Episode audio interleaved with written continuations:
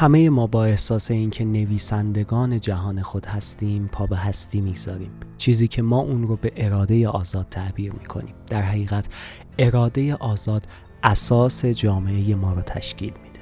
جامعه ای که نظام حقوقی اون بر پایه آزادی نوشته شده. فرد گناهکار مستحق مجازات و فرد نیکوکار شایسته تمجید.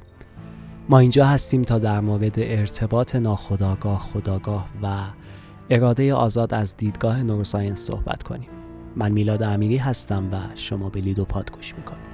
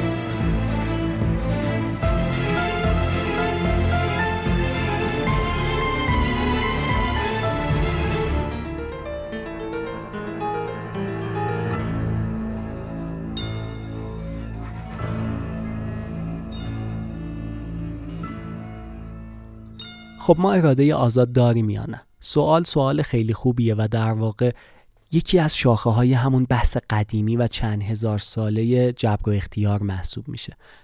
اما خب یه ایرادی بهش وارده و در واقع این اشکال همون اشکالیه که شما می‌تونین به جبر و اختیار وارد بکنین. در واقع شما اگر اختیار رو بپذیرین به علیت قائل نیستین. چرا؟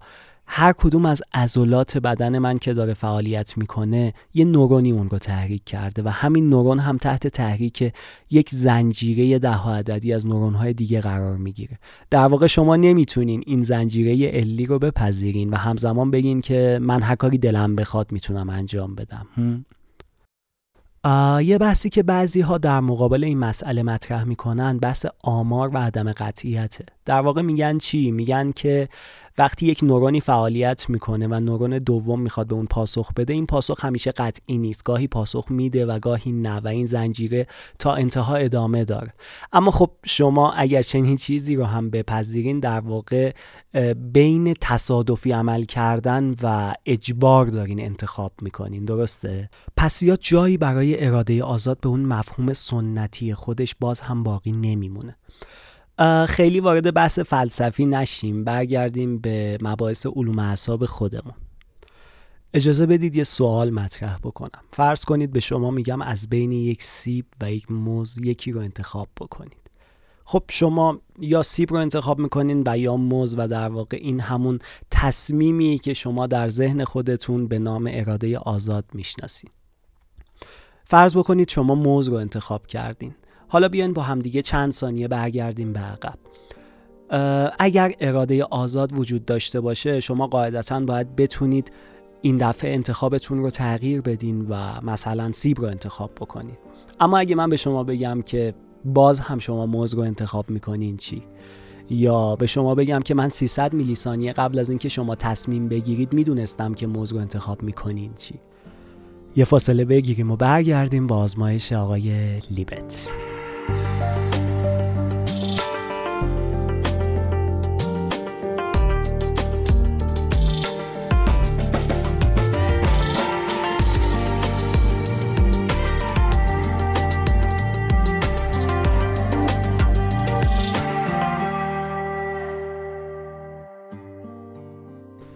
خیلی ممنونم که ما رو برای شنیدن انتخاب کردید.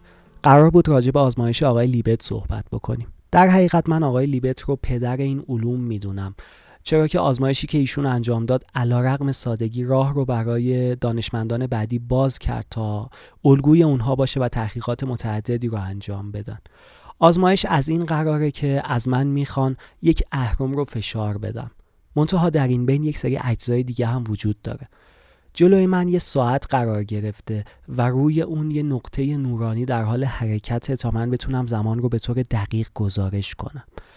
زیر اهرم هم یه تایمر قرار گرفته تا زمان فشردن اهرم به طور دقیق ثبت بشه. از من خواسته میشه که زمانی که تصمیم گرفتم اهرم رو فشار بدم زمان رو به خاطر بسپارم. همزمان از مغز من هم داره اسکن الکتریکی گرفته میشه. تا زمانی که فرمان مغزی صادر میشه این تایم به طور دقیق ثبت بشه. خب اگر به این داستان از دید اراده آزاد به شکل سنتی نگاه بکنیم قاعدتا انتظار داریم که ابتدا من تصمیم بگیرم بعد از اون مغز فرمان بده و بعد از اون من اهرم رو فشار بدم. ولی در عمل اینطور نیست. در عمل ابتدا فرمان مغزی صادر میشه بعد من تصمیم می‌گیرم و سپس اهرم فشرده میشه. یه آزمایش جالب دیگه ای که با الهام از آقای لیبت انجام شد به این صورت بود که از شرکت کننده خواسته می‌شد که بین دو دکمه ای که جلوش قرار داره یکی رو فشار بده. جالب این بود که از طریق اسکن افمارایی که از مغز شرکت کننده گرفته می‌شد قبل از اینکه شرکت کننده تصمیم بگیره کدوم دکمه رو می‌خواد فشار بده ما می‌دونستیم که قرار کدوم دکمه فشرده بشه. یه پروژه جالب دیگه هم وجود داشت این رو گوش بکنین.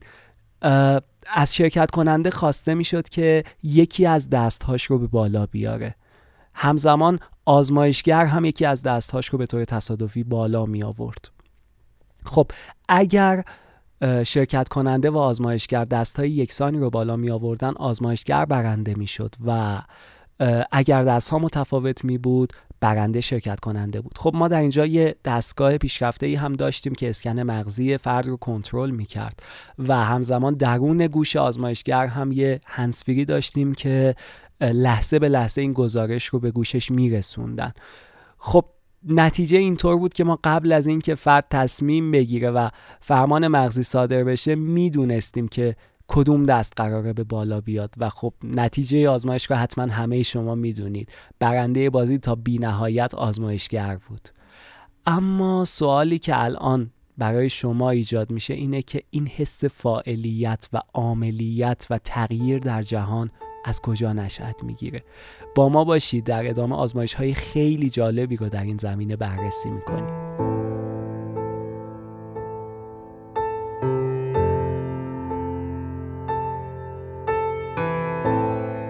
اما بیاین یه گریز بزنیم به یکی از شاهکارهای سینما سریال وستورد. اثری که هر کدوم از ما که تماشاش کرده باشیم قطعا با شنیدن نام خداگاهی و اختیار ناخداگاه ذهنمون به سمتش میره. یه شاهکار فوقالعاده از لیزا جوی و جوناتان نولان. داستان از اونجایی شروع میشه که یه پارک تفریحاتی با تعدادی ربات به شکل انسان ساخته میشه تا انسانهای پولدار بتونن با پرداخت مقدار زیادی پول وارد این پارک بشن به قتل و قارت و تجاوز و هر کاری که در دنیای واقعی منع قانونی داره بپردازن. قسمت تاریک و جالب داستان اینه که این ربات ها نمی‌دونن که انسان نیستن و قدرت اختیار هم ندارن و در حقیقت برای تک تک اونها یک خط داستانی از پیش ساخته شده تعریف شده بود. داستان اونجایی جالب میشه که یکی از این ربات ها کم کم به خداگاهی می‌رسه و متوجه میشه که این زندگی واقعی نیست و من از اختیار برخوردار نبودم. نتیجه این میشه که آشوب می‌کنه و پارک رو به آتش می‌کشه و از بین می‌بره. اما قسمت تاریکتر داستان اینه که بعد از این ماجرا متوجه میشه که حتی این خداگاهی و آشوب هم از پیش ساخته شده و تعریف شده بوده توسط رئیس سابق پارک. هدف اصلی ساخت این پارک فقط تفریح نبوده بلکه به صورت مخفیانه در حال اسکن مغزی و امیال و قرایز انسان ها بودند تا نسخه رباتی هر کدوم از اونها ساخته بشه و در حقیقت این راهی باشه برای پایان به فناپذیری بشر. اما این پروژه بارها و بارها با شکست روبرو میشه. چرا؟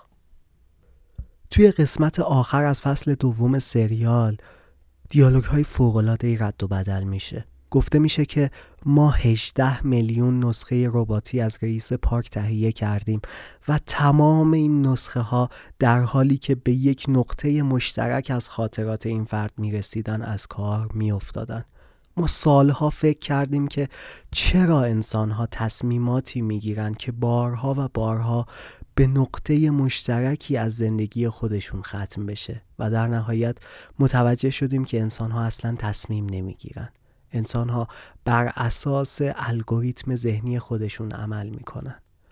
ما اول فکر می‌کردیم که دلیل این که ربات ها در دنیای واقعی عمل نمی‌کنن اینه که مغز انسان بیش از حد پیچیده است. اما برعکس مغز انسان اونقدر ساده است که نسخه رباتی از فرط سادگی این الگوریتم قادر به عمل کردن در دنیای واقعی نبود.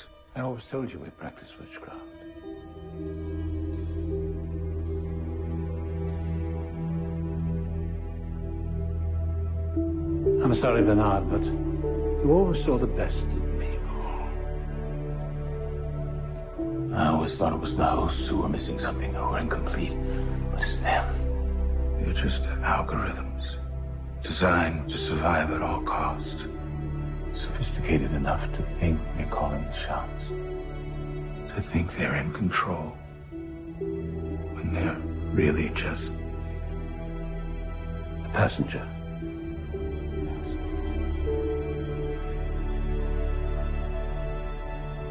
And is there really such a thing as free will for any of us?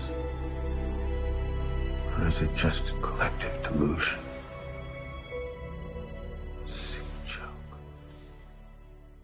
خیلی خوب. برگردیم به بحث عملیات از دیدگاه نوروساینس.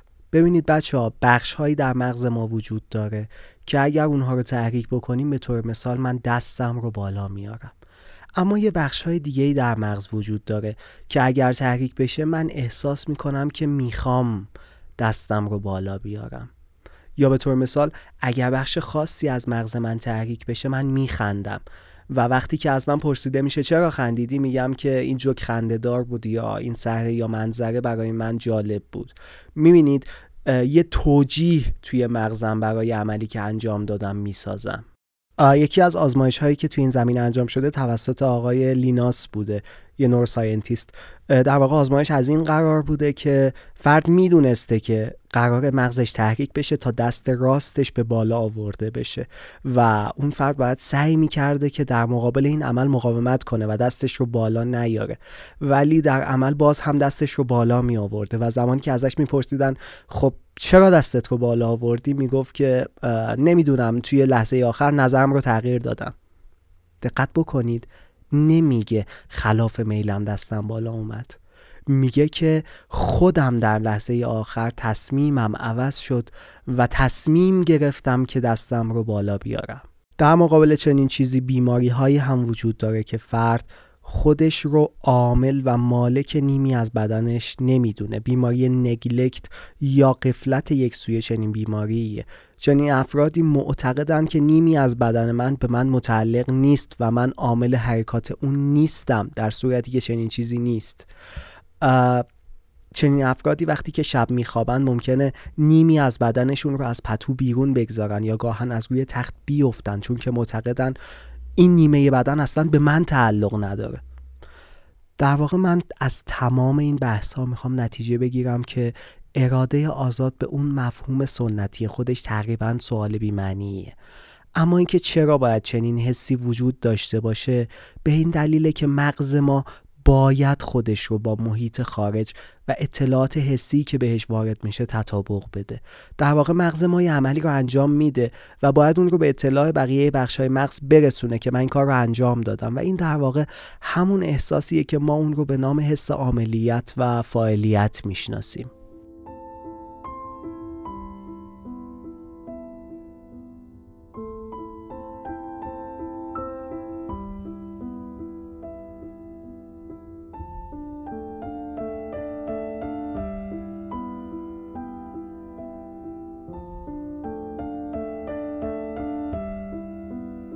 بسیاری از دانشمندان قائل به تأثیر محیط و یادگیری بر ساعت ناخودآگاه هستند. در واقع این خودش یه پارادوکس محسوب میشه. چرا که میل به یادگیری و تغییر خودش از ناخودآگاه میاد و این تلاش آگاهانه برای تغییر ناخودآگاه خودش تأثیر ساعت ناخودآگاهه. در واقع من معتقدم که انسان متشکل از ژنتیک و تاثیر محیط. ژنتیک عامل هوش و هوش عامل تصمیمات هوشمندانه انسانه. در واقع توی این جهان نه تنها کارت های متفاوتی به ما داده شده در واقع شیوه بازی متفاوتی هم به ما داده شده که خودش به نوعی نقص کننده اراده یا آزاده از طرف دیگه تأثیرات محیط و خاطرات ما هم تحت تاثیر ناخودآگاه و سیناپس های مغزی ماست. پس سوالی که الان مطرح میشه اینه که ما در این جهان از آن خودمون چه چیزی رو داریم.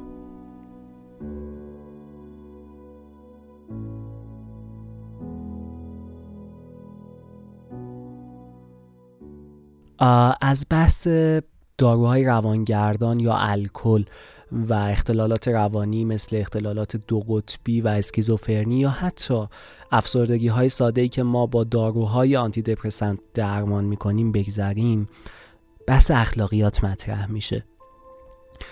مسئله ای که هرچه که زمان میگذره تنش ها بر سرش توی جهان بیشتر میشه. چند مورد رو با همدیگه بررسی می‌کنیم. دومنیکو ماتیلو پزشک اطفالی بود که در سال 2012 هرچه که زمان میگذشت تمایلات پدوفیلیکش به بیماران دختر بیشتر می‌شد و شکایات نسبت به اون هم بیشتر شد و در نهایت پزشکان یک تومور چهار اینچی رو توی مغز اون تشخیص دادن و تشخیص داده شد که این تومور عامل افزایش تمایلات پدوفیلیک این پزشک در واقع بوده. یا در سال 2002 یک معلم نسبت به دختر خانده خودش تمایلات پدوفیلیک پیدا می‌کنه و در نهایت یک تومور مغزی به اندازه تخم مرغ توی سر اون تشخیص داده میشه و نکته جالب اینه که بعد از برداشت این تومور تمایلات پدوفیلیک این فرد به طور کامل برطرف شد. یا نمونه دیگه برایان دوگان قاتل دختر ده ساله ای بود که اسکن امارای مغزی اون اختلالات مغزی رو نشون داد و در نهایت بعد از تنش های بسیار از اعدام تبرئه شد.